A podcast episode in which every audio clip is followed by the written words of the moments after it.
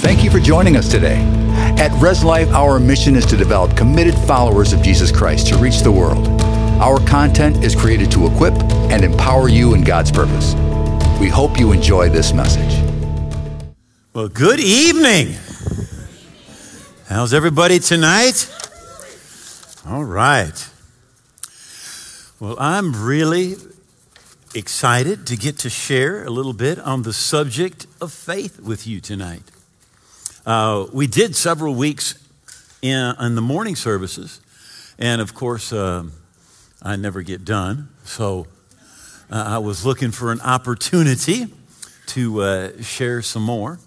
So just to kind of just lay a little bit of groundwork, Romans 10, verse 17 says, So then faith comes by hearing, and hearing by the Word of God or the Word about Christ, about what Jesus has done for us. So we need to hear, not just with our physical ear, but we need to hear with our spiritual ear. Jesus again and again said, Whoever has ears to hear, let him hear. Jesus said, When the Son of Man returns, will he even find faith on the earth? Jesus was telling us a couple of things. First of all, God's looking for faith.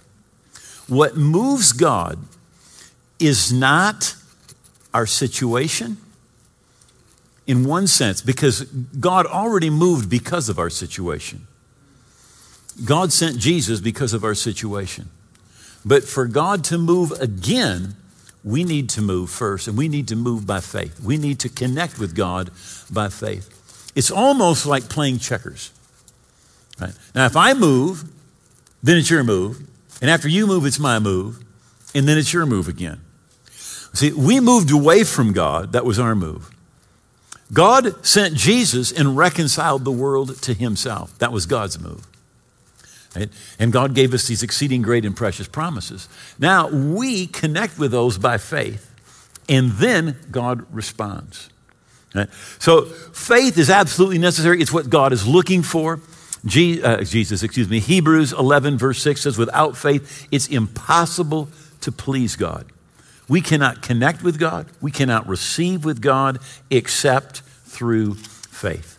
In Romans 4, in verse 20 says, No unbelief made him, that's Abraham, waver concerning the promise of God, but he grew strong in his faith. He grew strong in his faith as he gave glory to God. Now, it's true about Abraham. He didn't start out with strong faith. But he grew in his faith until his faith became strong. And the way that he did it was by giving glory to God. He was thanking God for what he had promised. He was acknowledging God for who he was. I think it's interesting that in the Psalms, Psalms 100, it says, Enter his gates with thanksgiving and his courts with praise. Be thankful to him and bless his name. Uh, if you are going to see the president, there are certain protocols. They're going to sit down and talk to you, and you say, You do this, you do that, you don't do this, you don't do that. You're going to go see royalty, any, any country in the world, there's protocol. But when we come to God, there's protocol. The Bible says we enter his gates with thanksgiving, his courts with praise. You want to enter into God's presence? There's a protocol, there's a way that we do it right? And thanksgiving is part of the way we come to God. In Romans chapter 1, the Apostle Paul is, is dealing with how people respond to God. The King James says it this way although they knew God, they didn't glorify him as God, nor were thankful. That they weren't following protocol, so to speak, but became futile in their thoughts, and their foolish hearts were darkened. Professing to be wise, they became fools. Now, notice it says that when we don't acknowledge God as God, I know some people think it's a small thing that we no longer have prayer in our schools. But do you know just that little bit of acknowledging that God is God makes a huge difference on the inside? It says, first of all, that they became futile in their thoughts and their hearts were darkened. In other words, when a person becomes darkened in their heart, they really don't understand what's right and what's wrong. The prophet Isaiah said it like this Those who, woe to those who call evil good and good evil, who put darkness for light and light for darkness, who put bitter for sweet and sweet for bitter. He said people can get totally messed up in their thinking. Another translation says it this way They knew God, but didn't praise, did not praise and thank Him for being God. Instead, their heart, their, their thoughts were pointless and their misguided minds were plunged into darkness. When we do not acknowledge God and we are not thankful to God, uh, it, it has an effect on our understanding of right and wrong. In fact, I'd like to just say this that I believe that the greatest mental health agent is thankfulness. Thankfulness to God. We don't become futile in our thoughts, our hearts don't become darkened. In fact, even coming to God, when we come in petition, it says this in Philippians 4 in verse 6. It says, Be anxious for nothing. One translation says, Don't worry about anything. But in everything, by prayer and supplication with thanksgiving, let your requests be made known to God. So when we're coming to God, how many of you have ever asked God for something? All right. Now, it says to do it with thanksgiving. And some people say, well, you're just supposed to thank God when you say amen at the end that God heard your prayer. Now, that may be part of what this verse is talking about. But I believe the main thing that it's talking about is being thankful for what we already have. Okay? If your car is seven years old and has 150,000 miles on it, if you're not thankful for the car you have, you are not going to be thankful for a new car. And if you're not ha- thankful living in an apartment, you won't be thankful in your own house. Right? If we come to God and we're already thankful for where we are, right? That prepares us to receive from God. Right? And that gives us the right attitude uh, when it comes to God. When, when you come to God and you're upset about where you are, Kind of like, God, you're taking care of me in a really bad way. How many of you know God is not like, oh, I want to take care of them? It's like if you give one of your kids a present and they look at it and go, Pfft. how many of you know you're not like, what else can I get them? right? But when we go to God and we're asking God, we're, we're petitioning God, we need to be thankful for what we already have. There are so many people who would be so glad to have what you think of is not being very good, is being insufficient. And when we're thankful for what we have, we're going to be thankful when God does more, when God blesses us even to a greater degree. In Ezra 3, in verse 10, uh, this, this has spoken to me so many times. Now, they're, they're building the temple, and it's been, it's been a long, hard road to get where they're at. It says, When the builders laid the foundation of the temple of the Lord, the priests stood in their apparel with trumpets, and the Levites and the sons of Asaph with cymbals to praise the Lord according to the ordinance of David, the king of Israel. And they sang responsively, praising and giving thanks to the Lord, for he's good, for his mercy endures forever towards Israel. Then all the people shouted with a great shout. And when they praised the Lord, because the foundation of the house of the Lord had been laid. Now, they did not wait until the temple was finished. All they did was put down the foundation. And when they put down the foundation, the Bible says they began to praise, they began to thank God, they began to shout their thanksgiving. Now, they didn't have everything that was going to happen, they just had the foundation. And so often people, well, here's what we should do.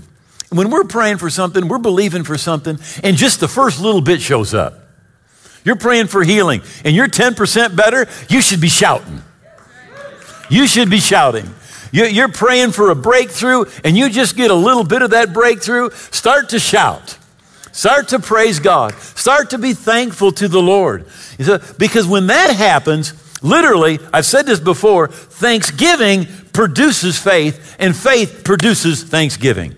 It's a sign that we believe God that more is coming. I think so often Jesus heals 10 lepers, and we're like the nine that didn't even come back and say thank you.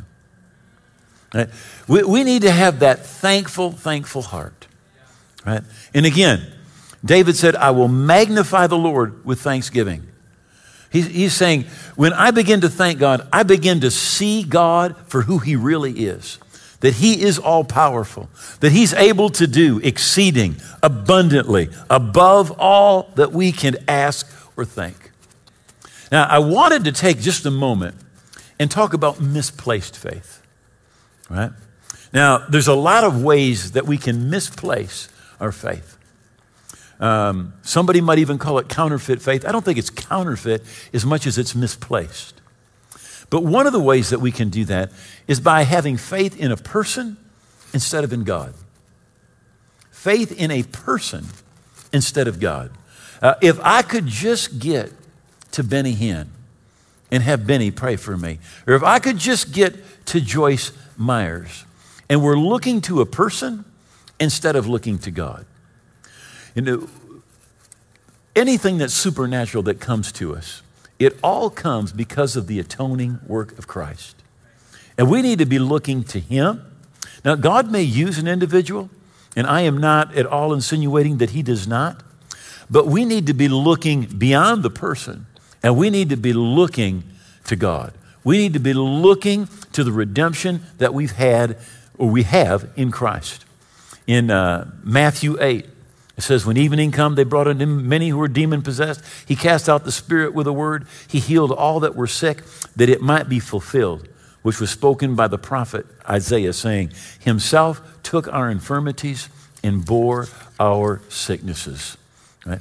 He forgives all our iniquities, He heals all our diseases. Now, God may use somebody, but we've got to be looking to God and not to a person. And whenever we're looking to a person, we have misplaced our faith. Our faith needs to be in God and what He's done through, for us in the death, burial, and resurrection of Jesus. When the children of Israel come to the promised land, they send in the 12 spies, they come back, 10 of them give the bad report. The people say it would be better to die in the desert. Why have you brought us here? And God said, Now go back in the desert. And in Numbers 14, verse 44, it says, But they presumed to go up to the mountaintop. In other words, God said, Go back, go back out into the desert. And they said, Oh God, we, we really want to go over here. We want to do this. And the Bible doesn't say that they moved in faith, it says they presumed. See, and a lot of times what people do is it's presumption, right? It says that the enemy attacked them and drove them back. But they presumed. It wasn't faith, it was presumption. And a lot of times people think God said something, but God didn't really say something. And they go and they're. Is it amazing to you all the stuff that God gets blamed for? That God did not do, and God did not tell somebody to do, but they presume. It's presumption and it's not faith. Faith is always a response to what God has already said. It's believing what He said. All right? Faith is not deciding, well, this is what I'm going to do in the name of the Lord. It's presumption. We need to be doing what the Lord has told us. And then there's misplaced faith. And I'm going to call it again misplaced. When we place our faith in ourselves. It says in Ephesians 2 and 8, For by grace you've been saved through faith. And that is not of yourselves. It's the gift of God, not of works, lest anyone should boast. Hey, Jeannie, could you have somebody run my Bible up here a second? I, I just had a thought about this, and I, I want to read a, a, portion of Scripture. Um, as, as, most of you know, Jeannie and I lived in Mexico for seven years, and uh, when we first moved to Mexico, we uh, started a small church. Uh, we rented a building. Um, we named our, our little church Maranatha. And uh, I was not only the pastor, I was the custodian. I, I was the maintenance man. I mean, I cleaned the bathrooms, I opened the doors, I cut the grass, I did everything. Right? And I remember one day, this was uh, in Guadalajara, Mexico, It was May. It was right before rainy season. And it gets hot. I mean, it's like 90, 95 degrees. And I'm cutting the grass out in front of church and I'm, I'm weeding the flower beds, which were actually banana. They were banana trees, you know. And I'm weeding in there and I'm cutting the grass. Now, it's a push mower. Okay? It's 95 degrees. I'm getting hot. So I, I take off my shirt, you know, and I'm sweating and I've got grass over here and I got dirt over there. And, and uh, there's this couple comes walking down the sidewalk. And uh, they stop right in front of the church. And uh, they see the name, Maranatha. And they said, is, is this a Christian place? And I said, Yeah, yeah, yeah, we're Christians. And then they said to me, They said, Well, we love God. And I said, We love God too. And, and they said, But we're holy. And I said, Well, we're holy too. I'm, I'm you know, the Bible, 2 Corinthians 5 17, so excuse me, 21, says that he that knew no sin became sin for us, that we might become the righteousness of God in Christ.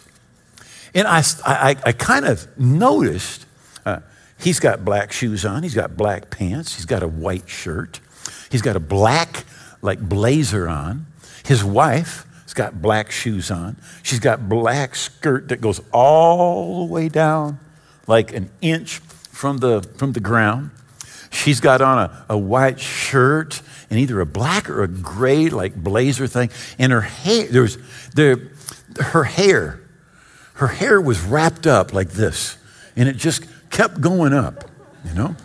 And uh, I, I, noticed, you, you know, that she didn't have on any makeup you know, and, and, she didn't have on any jewelry. And, and, and you don't need to wear makeup. But as one pastor said years ago, he says, you know, if, if the barn, barn needs painting, paint it, you know. But she just could use help. That was all. That's all I'm saying, all right, is that she could use a little bit of help, all right? So, so they said they're holy, and I said, well, I'm holy too. And he says to no, me, he says, no. He said, we are really holy. He said, uh, we do not go to movies. We do not watch television. We do not drink. We do not smoke. We do not wear bright colors. He says, We do not use jewelry or makeup, and our women never cut their hair. We are holy. He turned around and took off. Now, listen to this Isaiah 65 who say, Keep to yourself, don't come near me, for I am holier than you. These are smoke in my nostrils and a fire that burns all day. How many have ever read the book of Job? Hey, some people haven't read it because they think it's the book of Job, but it's not. It's the book of Job. all right? Uh, and and, and I, I know a lot of people that will read this book and, and kind of like when they're done, they're like, I don't even know exactly what God said. I don't really get the book. All right? So I'm going to read to you just a little bit. Now, there's actually two chapters in the book where Job talks about how good he is. Right? In fact, God, Job says, you know what? He said, at one point, Job actually says, I am more righteous than God. Right? So, God shows up. And this is what God says. This is chapter 40. Would you indeed annul my judgment? Would you condemn me that you may be justified? Have you an arm like God? Can you thunder with a voice like his? Then adorn yourself with majesty and splendor, and array yourself with glory and beauty. Disperse your rage, the rage of your wrath. Look on everyone is proud and humble him. Look on everyone is proud and bring him low.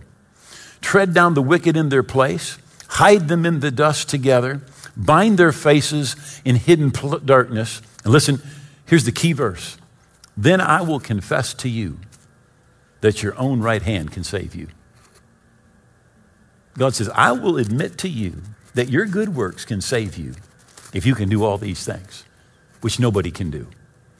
You see, Job thought that his goodness, all the good things that he did, and if you read the list of good things that he did, you think, this guy was amazing. He was really good.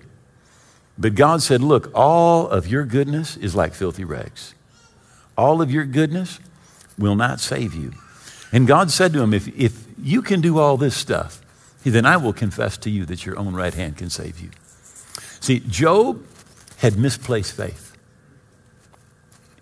It's interesting when he's making sacrifices in the beginning, the Bible says he made sacrifice for all of his children, but he didn't make a sacrifice for himself. He didn't figure he needed one. He thought he was good enough. You know, and when we think our holiness and our righteousness makes us right before God, we're as messed up as Job. Right? It's misplaced faith. Misplaced faith. And then let me just say another type of misplaced faith is where we do something out of duty instead of out of love. Instead of out of to please God, we're trying to earn something by doing it. I think a great example of this is simply the tithe. You know, it says in Malachi chapter 3 and verse 10, it says, Bring all the tithes into the storehouse, that there may be food in my house. Try me now, test me now in this, says the Lord of hosts. If I won't open for you the windows of heaven and pour you out such a blessing, there will be not be room enough to receive it. Some people give their tithe out of a duty. I've got to do this, right? That's misplaced faith. When I do this, then God's got to do that. See, we, we sow because we love God. And we sow in faith, believing, yeah, God's going to God's going to bless us. But we don't do it as a duty. It's not a have to, it's a get to. In fact, everything in the kingdom of God should be a get to and not a have to. You, know, uh, uh, you can ask the people that hang around me. I never say I have to preach. It's always I get to preach. It's not that I have to do something for the kingdom. I get to do something, right? We do it because we love God. We do it in faith. We don't do it as a duty, as an obligation to earn something, but we do it out of love and in faith. And when we do it out of love and in faith, there is a response that God brings to us, right? So we need to be doing something in faith because of our love for God and our belief in His Word, right?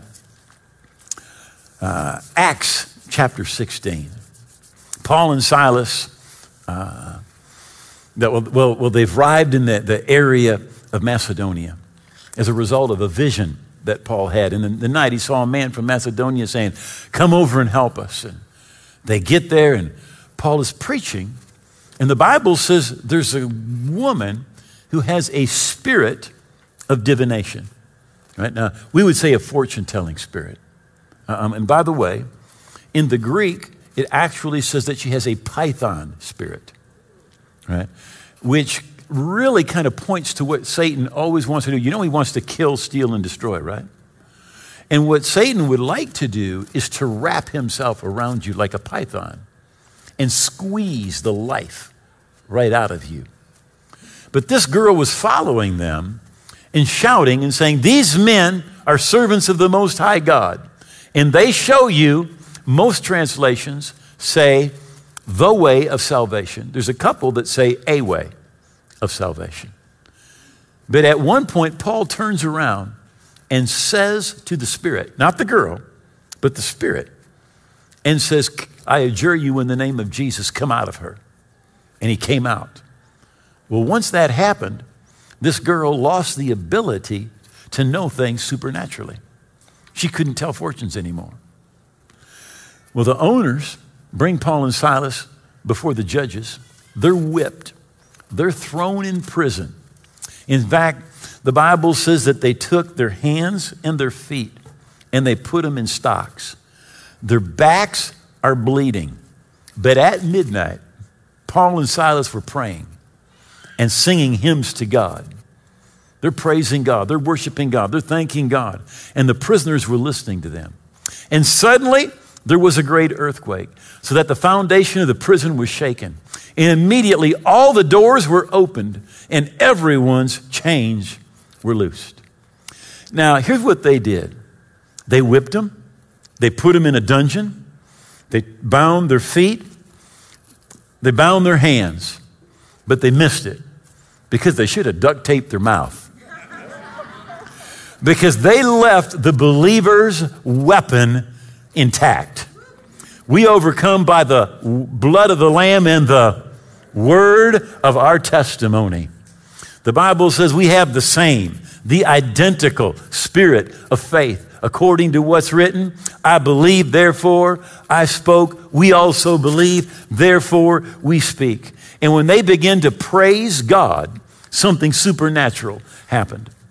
You know, it's easy to praise God when the temple's finished, when the walls have fallen, when the giant's dead, when all the pain is gone. But the Bible says in Hebrews 13, verse 15, therefore, by him let us continually offer the sacrifice of praise. Now, the sacrifice of praise is when you don't feel like it. There's sometimes it's just easy. I mean, you know sometimes it's easy to shout. But there's other times you look at the situation and it's not easy to shout. That's the sacrifice of praise. That is the fruit of our lips, giving thanks to his name.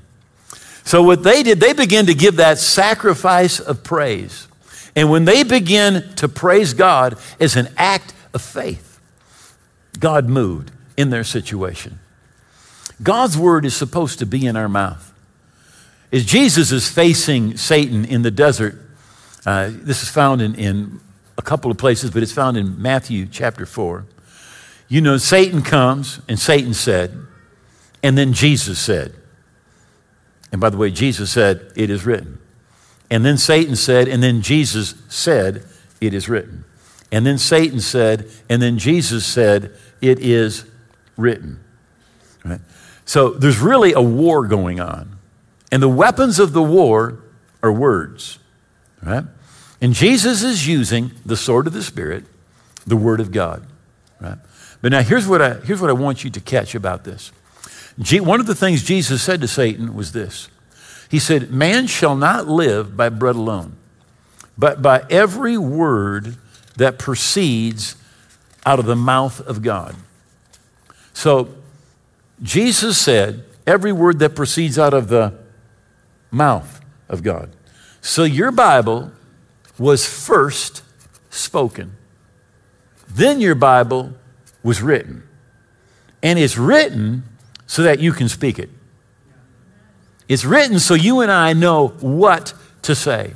It's written to give us ammunition when we're facing giants, situations, problems, the devil. We need to begin to say something. Again, the Bible says, and they overcame by the blood of the Lamb and the word of their testimony. There is no overcoming victory without you and I agreeing with what God says. There's got to be the word of our testimony. Our testimony needs to agree with what God said about us. That's why the Bible says in Philemon, chapter 1, verse 6, that the communication of your faith may become effectual by the acknowledging of every good thing which is in you in Christ Jesus. You need to begin to recognize and acknowledge and to say the things that belong to you in Christ. Remember, we talked about it this morning. You've been translated out of the kingdom of darkness Colossians 1:13 into the kingdom of the son of his love. And currency in that kingdom is faith. Faith in God's word, spoken faith in that word. Many, many Christians do not have victory because they do not dare to make a bold confession of who they are in Christ. Because you are who God says you are. You have what God says that you have, and you can do what God says that you can do. Now, if you've got dead faith, you've got to carry that thing. But when you've got living faith, it will carry you. A living faith will carry you through. In the acts of God, as you look in your Bible, they're always precipitated by acts of faith. You find acts of God, and you will look first, and you will find an act of faith. Right? We need to begin to say what God says and act on God's word. Um, just this week, uh, uh, I had the, the opportunity to speak at a leaders' conference in Battle Creek, a pastor's conference. And uh, one of the things that I mentioned to them is that faith is a team sport. Not that? Faith is a team sport. And, and you say, what do you mean by that? Well, I mean that it's not just supposed to be you all alone. Right? Now, when we talk about King David, what's the most famous thing that King David ever did? He killed Goliath. Absolutely right. I mean, people know that story, don't even know it's in the Bible. But they know about David killing the giant Goliath. We've all heard about David killing Goliath. But most people don't know about the giant that David couldn't kill. The giant that almost killed David. It's found in 2 Samuel chapter 21. It says, Then Ishbi-benob, who was one of the sons of the giant, the weight of whose spear was 300 shekels, who was bearing a new sword, thought he could kill David.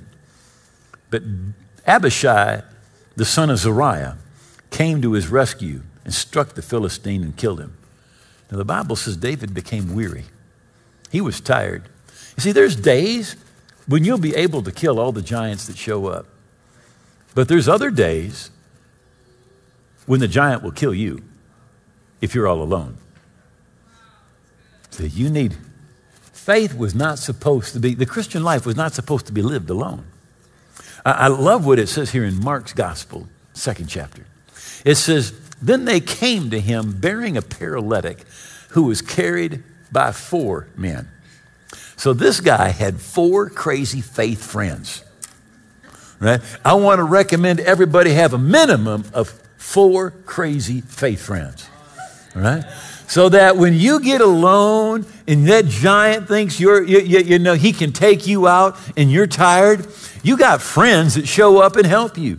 Now, the Bible says that Abishai came and saved David. By the way, the, the Bible says that David had 30 mighty men. Abishai was just one of the 30. He had 30 people watching his back. He had 30 people fighting with him. He had 30 people believing with him. Right? And we need to have some people believing with us. We, we cannot live the life alone because there's days you'll kill the giant. There's other days you're weary. There's other days the giant's coming from behind you. See, and you need some help. And we need to recognize everybody needs a minimum of four crazy faith friends who believe God when things seem to be impossible, who will stand with you. One more thought before we close. Acts chapter 27, verse 25. Therefore, take heart, men, for I believe God that it will be just as he told me. Now, they're in a hurricane, and for 14 days, nobody's seen the sun, the moon, or the stars. And everybody's pretty much given up. And Paul separates himself, and the angel of the Lord appears to him and says, Paul, take heart. He says, because you're going to shipwreck, and the ship is going to be lost, but you're going to be saved. And God is granting you the life of everybody who's traveling with you. How many ever heard somebody say, Hey, I'm afraid of flying because what if it's the pilot's time when I'm up there? It's their time to go. Well, they're traveling with you. That's what the angel said. He said, God's granted you the life of everybody who's traveling with you. You're not with them, they're with you. All right? But, so the angel said, You're going to shipwreck. He said, Everybody's going to get to shore safe. And God, Paul went out and said, This is what the angel of the Lord said. He said, Therefore, take heart, for I believe God that it will be just as it was told me. Here's the principle you need to say, how I put that? The word that God speaks to you must be spoken through you. The word that God speaks to you must be spoken through you. Paul heard that word, but he spoke that word. He spoke that word. And when God speaks a word to you, it needs to be spoken through you. Let me close with this. Reinhard Bonnke, how many know who Reinhard is? Right. Well, was. Brian, he is. He's in heaven. All right. Tremendous evangelist. Um, around the world, but particularly in Africa. He said, God spoke this to him and said, My word in your mouth is just as powerful as my word in my mouth. It's God's word. It's God's word. And by the way, the Bible says in the Psalms that the angels, they hearken to the voice of his word. They hearken to the voice of his word. When you speak that word, angelic activity begins. When you speak that word, they hearken to the voice of his word. And the word that God speaks to you must be spoken through you. Say, would you bow your heads for just a moment? I, I never want to simply assume that everybody's where they should be with God. In a group of this size, I believe there's people that you've served God for 50 years, but there's other people that you're away from God. There's others you don't know where you stand with God. The Bible says, We've written these things to you that you may know that you have everlasting life. Think about it. A lot of people hope they're going to heaven. You say, Are you a Christian? They say, I'm trying to be. Do you know what's going to happen when you die? Well, I, I hope, I hope, I hope. But the Bible says that you may know that you have everlasting life. You see, the truth is this if you do not know that you're forgiven, that you're right with God, that you're a part of His kingdom, that you're on your way to heaven, then you're just not where you should be with God. You need to know. So I'm going to ask everybody, if, if you can, to pray this prayer with me. I want you to pray this prayer out loud.